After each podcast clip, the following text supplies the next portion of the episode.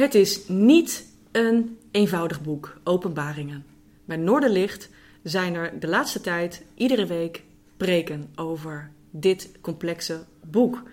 Waarin heel wereldvreemde dingen voorkomen. Zoals monsters, Armageddon, rare getallen, wonderlijke beelden. We gaan er vandaag dieper op in. Welkom bij de Noorderlicht Rotterdam podcast. Een serie gesprekken over geloof met inzichten waarmee je aan de slag kunt in je eigen leven. Ja, lijkt me goed. Niels. Ja, het is een boek wat veel vragen oproept. Ja, saai is het niet. Ja, nee. Niks is saai tegenwoordig, maar dit boek ook. Het is een lastig, daar kun je zomaar op stuk bijten.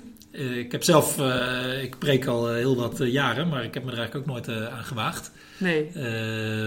Waarom nu wel? Ooit heb ik gehoord van preken niet over voor je 40ste. Dat heb ik ook wel eens in mijn oren geknoopt. Van misschien daarna dan eens oppakken. En ook wel dat ik in het afgelopen jaar heb een paar keer mensen gezegd... joh, zou je daar niet eens wat over... zou je daarover kunnen preken? Of zou je dat kunnen oppakken? Of, en ik dacht zelf ook wel van ja, het zijn toch ook rare tijden. Ja, dan kan je zeggen, ja, dat is het vaker. Maar het zijn ook wel gewoon wel vreemde tijden waar veel gebeurt. Hebben we dan misschien iets aan dat boek? Ja. Dus zo is het een beetje gezaaid. En op een gegeven moment heb ik het gewoon maar ingepland. En ik vind het eigenlijk wel... leuk. Ik weet niet of dat het goede woord is. Maar ik vind het wel leuk of mooi om ermee bezig te zijn. Want het is ook, ik vond het ook gewoon een vreemd boek. Als ik dat gewoon zo lees, dan denk ik ook... jongen, ja. Waar gaat het allemaal heen? Wat vliegt allemaal door elkaar en zo? En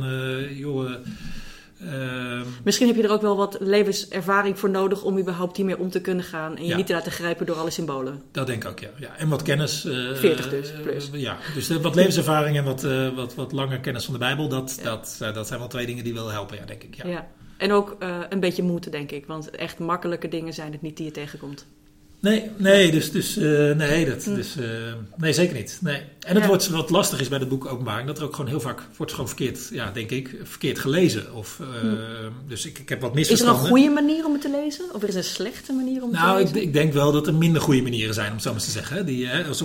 Ik dacht van...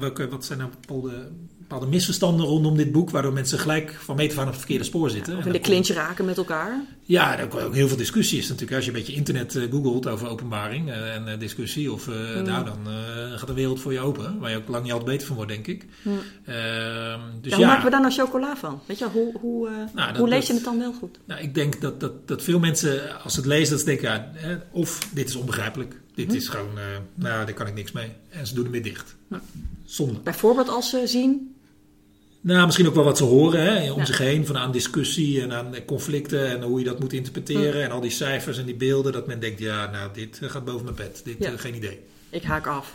Ja, ik denk dat veel gebeurt. Het is een leuke drama, horrorsprookje. Maar ik ga er niks dat sommige mensen er wat mee aan hebben. Maar ik lees wel andere dingen uit de Bijbel. Geef een portie maar aan fikkie. Ja. Ik denk wat ook nog misgaat of mis kan gaan... is dat je het allemaal veel te letterlijk neemt. Hè? Dus al die getallen, beelden, beesten, monsters... Het getal 666 bijvoorbeeld. Dat soort dingen, dat je dat allemaal letterlijk neemt. Maar ze staan er wel. En voor mensen die de Bijbel super letterlijk nemen... in ieder aspect en in ieder detail... die denken, het staat er niet voor niks. Ja, maar je moet niet alles letterlijk nemen. Bij een gedicht neem je ook niet alles letterlijk. Precies. Als je dat gaat doen, dan sla je dat gedicht, sla je de plank mis. Ja. En dat is ook bij openbaring. Als je dat letterlijk gaat nemen. Dat is, en zo zijn heel veel stukken uit de Bijbel. God is een rots. Ja, als je denkt dat hij wel letterlijk van steen is. Dan ga je een rots aanbidden. Dan sla je natuurlijk helemaal de plank mis. Ja. Dus dat is met dit boek moet je ook niet doen. Niet allemaal letterlijk lezen. Nee. Zie je meer als een gedicht. Ja, het is met de kracht van een metafoor die de boodschap overbrengt. En je laat landen bij wat je je kunt voorstellen. Ja, dus net als bij een gedicht heb je misschien iets minder aan je logische deel van je brein. Maar moet je veel meer je verbeelding laten prikkelen, zeg maar, zodat je dingen gaat zien of verbanden gaat leggen. Dat snap ik wel. Zijn er nog meer dingen die een bottleneck... wat vaak misgaan is dat je een soort spoorboekje voor de toekomst. He, dat je precies een beetje, dit zijn de haltes die nog staan gebeuren. Waar zitten wij op die route? We zijn weer een halte verder. Of, een nieuwe president in Amerika of in Israël of in Rusland. Dat zie je wel. Ja, dat las ik al terug. En, watersnood. En iedereen vult zijn eigen dingen natuurlijk in. Hè. Dus, maar ik denk niet, je vindt er niet een soort chronologische voorspelling van de toekomst. Geen spoorboekje. Geen spoorboekje. Nee. Ook niet een code die je moet kraken. Hè? Dat allerslimste van ons al die cijfers en zo en die beelden kunnen ontcijferen. En dat er dan een geheime boodschap uitrolt. Een soort van Fibonacci-principe. Dat je dat uiteindelijk echt de code alles onthult. Ja. En de slimste mensen die onthullen dat. Nee, dat is komt ook geen tv-serie over. Nee, precies. Nee. Wie onthult de ware...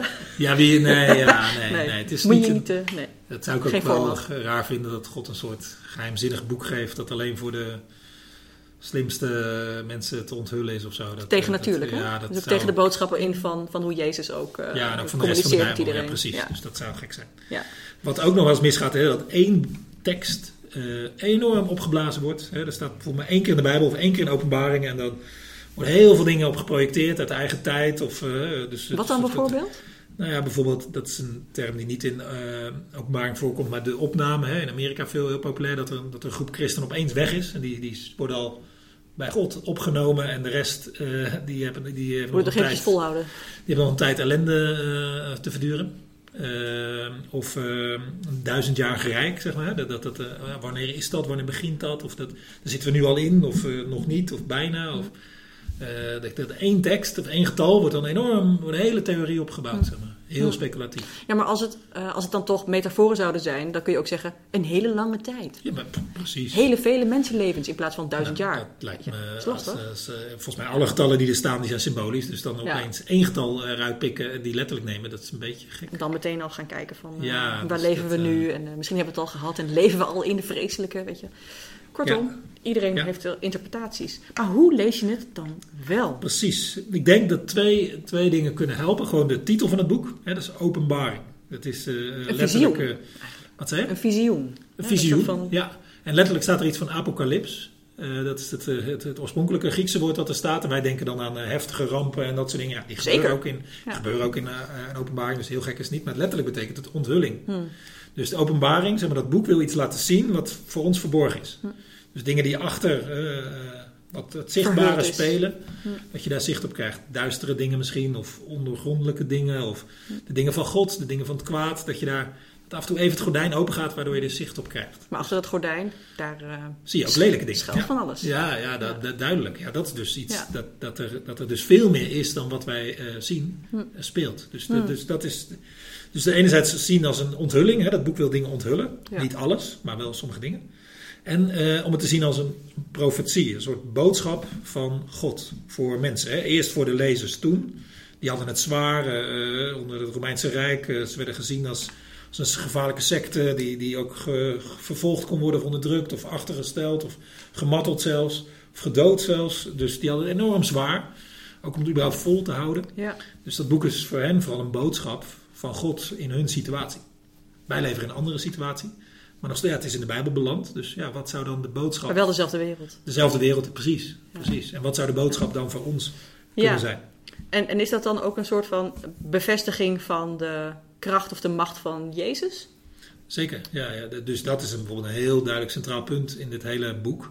En dat hadden die eerste lezers toen nodig. Maar dat kunnen wij ook nog wel eens... Dat punt kunnen we ook wel eens gebruiken. Want wij kunnen ook zomaar... het idee krijgen, ja, Jezus, waar is die dan? Waarom kan die wel iets? Of, Ja, wat mij wel opvalt is dat je enerzijds zou kunnen zeggen... het inspireert tot standvastigheid, tot het kiezen van het goede... Ja. Om op koers te blijven van wat deugt. Ja. Als je zelf in een soort van repressieve situatie bent opgegroeid... waar het inderdaad misschien een beetje sectarisch zou kunnen zijn... dan zou dat ook dwang kunnen zijn en angst en intimidatie... om je in de tang te houden, zodat je blijft doen wat de club doet. Als je naar films kijkt bijvoorbeeld... en dan komt de apocalyps soms lang... dan is het of juist verschrikkelijke horrorscenario's... van wat er met de wereld gebeurt... Ja. of het is dat mensen worden geïntimideerd tot bepaald gedrag. Ja. Dat maakt het zo lastig dat dit boek zo symbolisch is. Hè? Dus welk scenario wordt het toegepast? Wordt het gebruikt? Voor welk doel? Beide, denk ik. Ja. Ik denk dat je in de openbaring zegt... ja, het kwaad is echt heel erg en heel groot en duister... en dat speelt op de achtergrond en zo. En heel veel mensen zijn er onderdeel van. Ja. Maar de andere boodschap is ook wel van... ja, laat je daar niet zomaar door meenemen. Of meeslepen. Blijf wakker. Alert. Van, hey, dus misschien moet je soms Gewoon een grens trekken van, hier doe ik niet aan mee. Want dit is gewoon niet in de haak. Ja, maar als je zelf iets hoort zeggen, dat je meteen denkt, oeps, dat had ik helemaal niet moeten zeggen. En dat je jezelf gewoon ook, dat je wakker blijft van wat deugt, wat is oké. Ja. Ja, en dus maar niet blindelings meegaan met je omgeving bijvoorbeeld, hè? Ja. Zoiets. Ja, geen kudde gedrag om het vanzelfsprekende daarvan. Kijk, het is denk ik ook belangrijk om, als je het boek überhaupt wil gaan lezen, als je durft, ja. dat je ook je eigen motivatie daarbij in contact blijft van, wil ik nou goed doen omdat ik bang ben voor het kwade wat daar dan achter schuilt? Van dat gebeurt er als ik niet goed doe? Of wil je gewoon goed doen omdat je gewoon weet, dit is gewoon een weg van goed leven? Ja. Dat vind ik wel een belangrijke motivatie of een belangrijke bril die je opzet bij het lezen ervan. Ja. Maar nu gebruik je eigenlijk openbaring als soort spiegel voor jezelf. Hè? En dat lijkt mij heel goed om zo dat boek te lezen van, hé, waar... Ja. Vragende wijs van, zie ik dat goed? Of speelt dat nu ook? Of speelt dat bij mij? Of hoe werkt dat bij mij? Of wat zijn mijn motivaties? Of hoe zie ik dat? Of wat gebeurt er in mijn wereld? Dat je via die spiegel van openbaringen misschien dingen ziet die je ook denkt, dat was me niet van bewust. Of, dat is 2000 jaar geleden, maar dit is hartstikke raak voor mij en nu. Ja. En als dat inspiratie kan, om... Ja, dat kan voor jou misschien weer iets anders zijn dan voor mij. Maar zo lezen, dat is volgens mij heel goed. Zeg maar, in die spiegel kijken en dan je afvragen van oké, maar wat zegt dat over mij, over nu, over deze wereld, over God, over Jezus. Dat kan je wortelen in je standvastigheid. Ja, ik denk dat dat goed is voor je geloof om zo te kijken. Kijk, en ik denk dat er een paar dingen wel gewoon helpen bij dit lezen van dit boek. Hè. Zo zijn, bijvoorbeeld om het te zien als een spiegel waarin je dingen over je eigen tijd kan zien. Maar ook gewoon kennis van die tijd. Wat speelde er toen? Wat waren er toen de issues of de bedreigingen, als je daar meer zicht op hebt, denk je, daarom zegt dit boek dit. Of daarom wordt hier zo de nadruk op gelegd. En dan die tijd, bedoel je dan zeg maar de tijd van Johannes op Patmos toen hij dat visioen had? Of ook de tijd daarvoor? Nee, of, die tijd van Johannes toen hij schreef, zeg maar waarschijnlijk zo 90 na Christus. Ja. Dus het christendom was 50, 60 jaar oud. Ja. Christenen hadden het moeilijk, hadden niet een bevoorrechte positie. Integendeel, hadden het zwaar. Ja. Het Romeinse Rijk was alomtegenwoordig. En de keizer noemde zich ook zoon van God. En die moest je ook aanbidden en zo. Dus, Mars dus, ook trouwens. Wat zei? Mars ook. Ja, al dat. Dus in die tijd, als je daar wat kennis van hebt, dan snap je waarschijnlijk ook eerder waarom dit Bijbelboek sommige punten zo sterk maakt. Ja. Wat ook helpt, is het Oude Testament kennen. Want ik heb ergens gelezen, het boek Openbaring bevat 404 versen. Maar 518 verwijzingen naar het Oude Testament. Dat is veel. En 0 directe citaten. Dus er wordt nooit het Oude Testament geciteerd. Maar wel allerlei beelden of zinnetjes of taal wordt opgepakt en in dat boek gestopt. Dus ja, dat helpt dus als je dat boek, dat Oude Testament dus ook ergens in je achterhoofd. Dat je de referenties snapt. Dan snap je de referenties. Ja. Want anders heb je het idee, waar verwijst hij nou naar? Ja. Zeg maar. En, Elia, wie is dat? Bijvoorbeeld. Ja. Of, dat soort dingen. Ja. Ja. Wat had nog meer bij het lezen van dit complexe boek? Nou niet je logica als eerste inzet. Hè? Dat je denkt... bijvoorbeeld Jezus wordt voorgesteld als een leeuw en een lam. Dan kan je denken, dat kan niet. Dat kan niet. Wat is het nu? Nee, Photoshop. Nee, dat kan niet. Dus of een lam staand als geslacht. Dat is geslacht en dan staat het. Dat kan dus allemaal. Heel veel dingen die er staan, die kunnen logisch gewijs niet. Nee. Maar sterk als een leeuw en zacht als een lam. Het zegt natuurlijk iets. Dus je moet je verbeelding een beetje aan het werk zetten. En niet je logica ook. Je moet niet gaan zitten rekenen bij die getallen bijvoorbeeld. Hè? Dat soort dingen. Of... Nee, maar gewoon wat zegt het nou? Wat bedoelt het nou? Dus als bij een gedicht. Hoe interpreteer je een gedicht? Nou ja, dat beeld laat je op je inwerken. En je kijkt wat dat dan precies zegt. Of welke boodschap erin zit. Of... Hoe lyrisch een liefdesbrief zou kunnen zijn. Of hoe iemand het over de liefde heeft bijvoorbeeld. Of over iets wat heel erg mooi is in de natuur. Dat is ook niet van, het ziet er mooi uit. Nee, ik vind je wel leuk. Nee, daarom. En ook, dus ook Jezus of God, die worden enorm in mooiste beelden neergezet. En de toekomst, die worden heel mooi neergezet. Prachtige stukken. Maar ja, het is ook heel eerlijk over het kwaad. En de duistere kant. Het wordt als een soort grote hoer die alles en iedereen verleidt. Of als een beest uit de afgrond of een draak. Of, nou ja, heftige beelden om maar duidelijk te maken dat het kwaad dus ook echt heftig is. En ook veel oordeel over 24 oudsten die de boel beschermen. En... Ja, dus er zijn wel wat 24 oudsten. Wij zouden misschien aan 24 leiders. 24, waar komt dat getal dan vandaan? 12 stammen van Israël, weer wel linken naar het Oude Testament. 12 apostelen die het evangelie naar de hele wereld brachten. Dus waarschijnlijk zitten daar linken in. Er wordt soms gesproken over 4 wezens, 4 dieren. Die vertegenwoordigen waarschijnlijk de hele natuur of schepping. 7 geesten, dat lijkt waarschijnlijk een verwijzing naar de Heilige Geest. Al dat soort termen, dan moet je een beetje zoeken van, wat betekent dat precies? Ja, dus vragend blijven lezen en ontdekken wat voor licht dat boek erop zou kunnen schijnen. Zeker. En dan ook bijvoorbeeld... Van... En neem jezelf mee, denk ik steeds. Neem jezelf mee bij het lezen. Ja, maar niet te veel. Maar niet te veel. Oké. Waar niet? Ja. Nou, bijvoorbeeld dat je eigen dingen projecteert. Ja. Dus, wij hebben nu een coronapandemie. Een pandemie. Ja. Die wordt vast voorspeld. Of, dat was het beest. De Koude Oorlog, bekend voorbeeld. Ja, dat werd ook helemaal teruggelezen in Openbaring. Denken we nu van postcode, de streepjescode. Zie je wel, dat is het merkteken dat in het Openbaring staat. Ja. Ik heb zelfs iemand horen zeggen het coronavirus zelf is de Heer die je komt halen. Want er zijn heel veel mensen die de dood aangaan en die worden opgehaald. En de rest blijft achter. Ja. Ja. Kortom, allemaal theorieën die je overal tegenkomt. Dus het is ook heel lastig als je symbolen deelt met mensen. Dat mensen niet in het fuik stappen van interpretatie en projectie van de dingen waar je bang voor bent. Of dingen die je eerder hebt gezien. Of die je misschien doen denken aan een film en dat je dat vergeten bent. Maar dat het wel... Ja. In the back of your mind gewoon doorloopt met je. Ja, en dan neem je je eigen tijd en jezelf dus te veel mee, zeg maar. En dan projecteer je er veel te veel in. Dus, en dan wordt het ook niet meer zo... Want zo iemand vraagt dit zich niet af, maar die zegt het ook heel stellig. Ja, die wil echt gewoon bevestiging voor wat hij eigenlijk al dacht. En zo... Ja. Dat is niet vragen, hè? Dat is niet meer... vragend lezen. Van, wat zou de boodschap voor nu kunnen zijn? Nee, dan weet je het al. Ja. En je hebt je bewijs uit die beelden. Ja. Nou, wat ik dacht nog even een paar losse kwesties. Hè. Ik noemde dat al. Er wordt zoals een merkteken op je voorhoofd of rechterhand, waardoor je niet.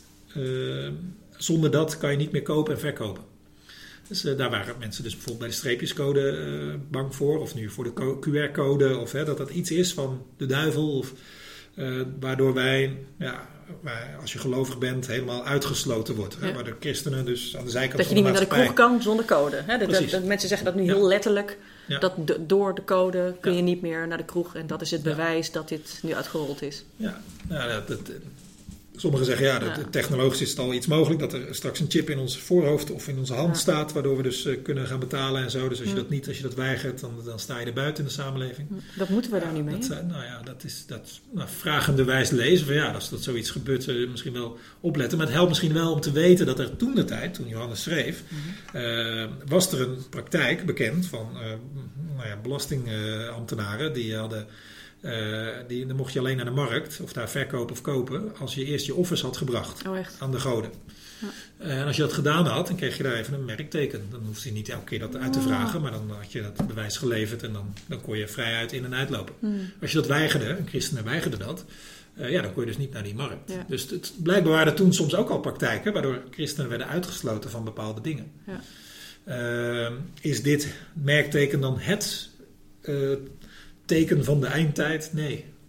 Maar het is wel iets wat blijkbaar kan gebeuren. Het gebeurde 2000 jaar geleden al. Ja. Het kan dus nu weer gebeuren. Alle tijden en de menselijke aard die verzint dat soort verrassen. Ja. En ik denk dat er sommige gebieden in deze wereld zijn waar dat ook weer geldt. Waardoor als je christen bent of dat in je paspoort hebt staan, dat je ook uitgesloten wordt van sommige dingen. Dus dat is ook wel iets van alle tijden.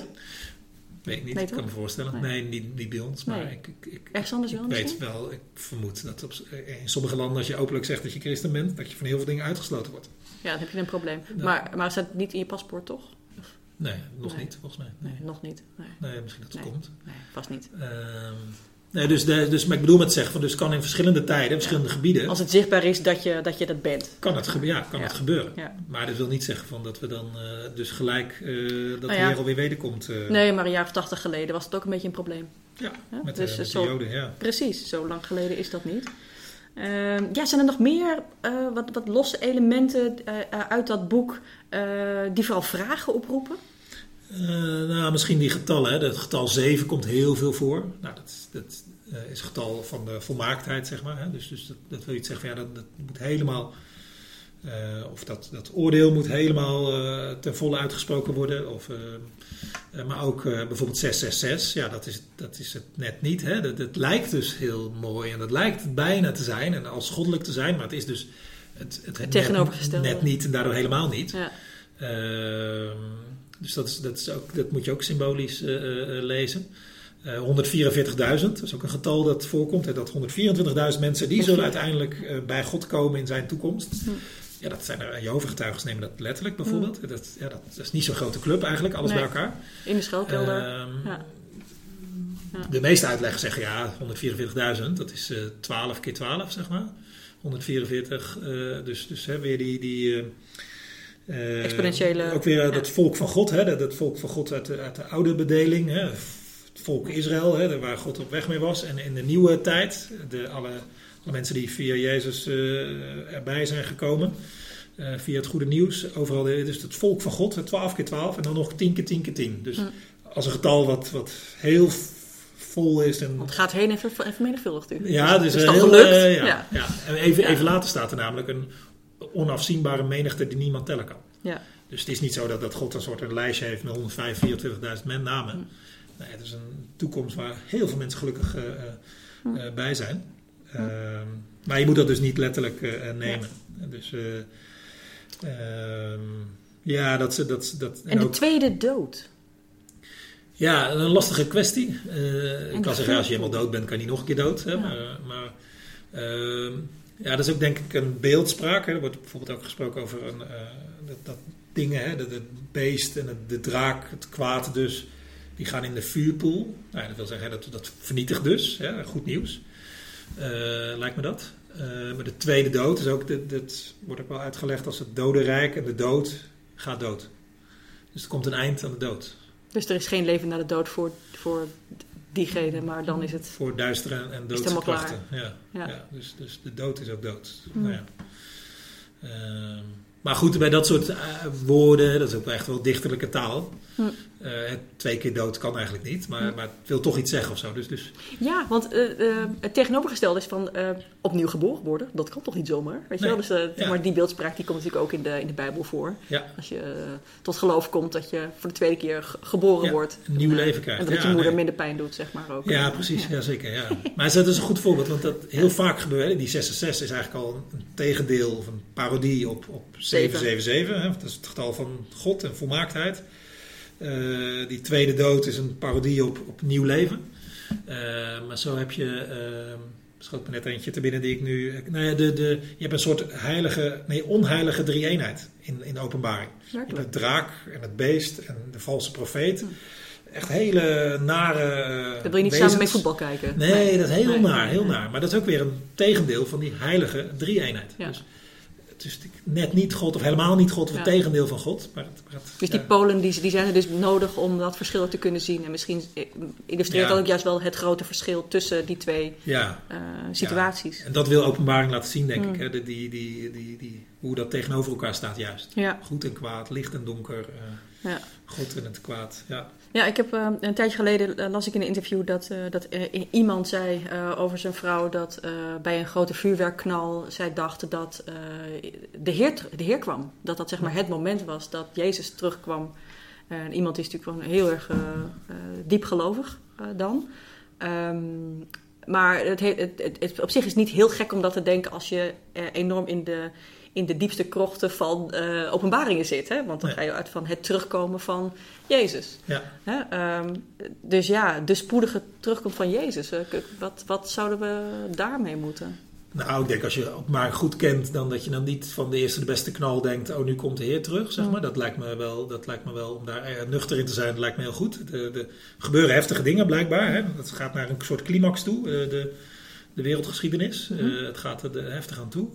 Maar dat is wel het gelijk van die opmerking. Van ja, er is, in het christelijk geloof zit heel diep dat Jezus Christus terugkomt om de dingen te herstellen. Ja. Het kwaad gaat niet eindeloos voortduren. De slechte mensen, de slechte dingen, de slechte daden, die woekeren niet alsmaar voort. Op een gegeven moment komt er een soort ingrijpen. En dat is een laatste, finaal oordeel. Jezus die dingen gaat herstellen. Het goede wint, nieuwe hemel, nieuwe aarde. Dat is wel de hoop, de toekomstvisioen wat Openbaringen heel duidelijk naar voren brengt. Ook andere Bijbelboeken, maar Openbaringen zet daar nog eens een keer een hele streep onder. En dan is het gedaan met het vernachelen door mensen. Ja. En dat was denk ik heel hoopvol voor die eerste lezers. Dat het kwaad wat zij zo groot zagen, dat gewoon niet het laatste woord zou hebben. Dat zou niet winnen. Maar het is wel het erkennen van dat het er is. Ja. Heel duidelijk erkennen dat het is. Ja. Dus Johannes zegt, nou, dat lijkt misschien erg met dat kwaad, maar dat valt wel mee. Nee, Johannes zegt, valt helemaal niet mee, maar ik heb ook goed nieuws. Ik heb slecht nieuws, het is nog erger dan je denkt, maar ik heb ook goed nieuws. Er komt een einde aan. Ja. En Jezus, vergis je niet, Jezus komt terug en gaat de dingen herstellen. En aan hem is die macht. Ja, precies. Dus het lam, het komt ergens overigens iets heel zachts, hè? Jezus als lam, maar het is ook iets... Het is ook een offer in die tijd. Was het echt een offer. En de leeuw van kracht en overwinning. Ja. Het lijkt dat je overwint door jezelf op te offeren. Ja, zo heeft Jezus in ieder geval wel overwonnen. Ja. Hij heeft het kwaad overwonnen. Maar is ook wel degelijk de lam die uiteindelijk ook die overwinning ook binnenhaalt, zou ik haast willen zeggen. Dus vergis je niet. Want wie maakt hem dan nog wat? Ja. Huh? Ja. Ik ben 2 keer dood gegaan, weet je wel? Ja. En ik leef weer. Kom maar op, weet je wel? Ja. En hij lijkt misschien een lammetje, maar uiteindelijk is hij ook een leeuw. Ja. En het kwaad kan er niet een loopje mee nemen of mee spotten. Nee. Die leeuw zorgt ervoor dat echt dingen rechtgezet worden. En Openbaringen, die zou je kunnen inspireren tot het zien daarvan. En ook en die spiegel ook richting jezelf. Ja, want dat zou je zomaar vergeten natuurlijk. Hè? Als je gewoon leeft in dit leven, in een stad waar allerlei dingen gebouwd zijn, gemaakt zijn. Ja. Je kijkt het nieuws met alle ontwikkelingen.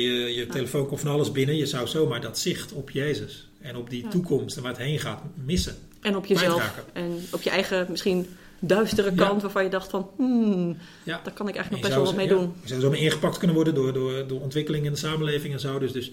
Dus daarom wil Openbaring een soort met die heftige beelden een beetje wakker schudden van, hey, vergeet het niet. Of laat je niet inpakken. Dus het niet om je bang te maken, maar om je wakker te houden. Ja, zeker. Ja, dat lijkt me een hele mooie... nee, het wil je zeker niet bang maken, maar wel wakker houden. Ja. Zo, en wat wil God ermee? Wat wil het uitwerken? Ja, kijk, ik denk dat elk hoofdstuk of elk gedeelte heeft zijn eigen boodschap. Of kun je linken maken naar de eigen tijd of naar je eigen leven. Maar ik denk dat er ook een soort overal boodschap is. Van, nou ja, er is heel veel kwaad. En er zitten zelfs duivelse machten en krachten achter. Het zijn niet alleen maar mensen die elkaar wat aandoen. Maar er zit ook iets duisters achter. Maar het loopt God niet uit de hand. Hij zal alles oordelen en rechtzetten. En omdat de werkelijke macht aan Jezus Christus gegeven is. En daarom, dus dat zegt het. En daarom, hou vol. Blijf het goede doen. Blijf het goede zeggen, blijf standvastig, blijf hopen, blijf vertrouwen. Want de toekomst is echt aan Jezus en zijn rijk. Dus ik denk dat die... Het is aan de ene kant dingen zeggen over God en het goede en zijn toekomst. En aan de andere kant dingen uitwerken, zodat je hoop houdt, dat je volhoudt en het goede blijft doen en zeggen. Hoe moeilijk het misschien soms ook is. Ja. Kijk het maar gewoon recht in de ogen aan. Dan weet je in ieder geval waar je mee te maken hebt. Precies. En blijf stug volhouden met geloven, hopen en liefhebben. Ja. We doen het lekker toch. Ja. Laten we ons niet in de war brengen. Ja. Dankjewel Niels voor deze verdieping over dit wonderlijke boek. Graag gedaan. En tot de volgende keer. Yes. Bedankt dat je luisterde naar de Noorderlicht Rotterdam podcast. We hopen dat je er iets aan had deze keer. Je kunt alle afleveringen beluisteren via Spotify, YouTube, Apple Podcasts, Google Podcasts en natuurlijk via www.noorderlichtrotterdam.nl. Heb je een verzoek voor een onderwerp of heb je een suggestie voor een gast in de podcast? Stuur dan een mailtje naar podcast@noorderlichtrotterdam.nl of vertel het ons via Twitter. Tot de volgende keer!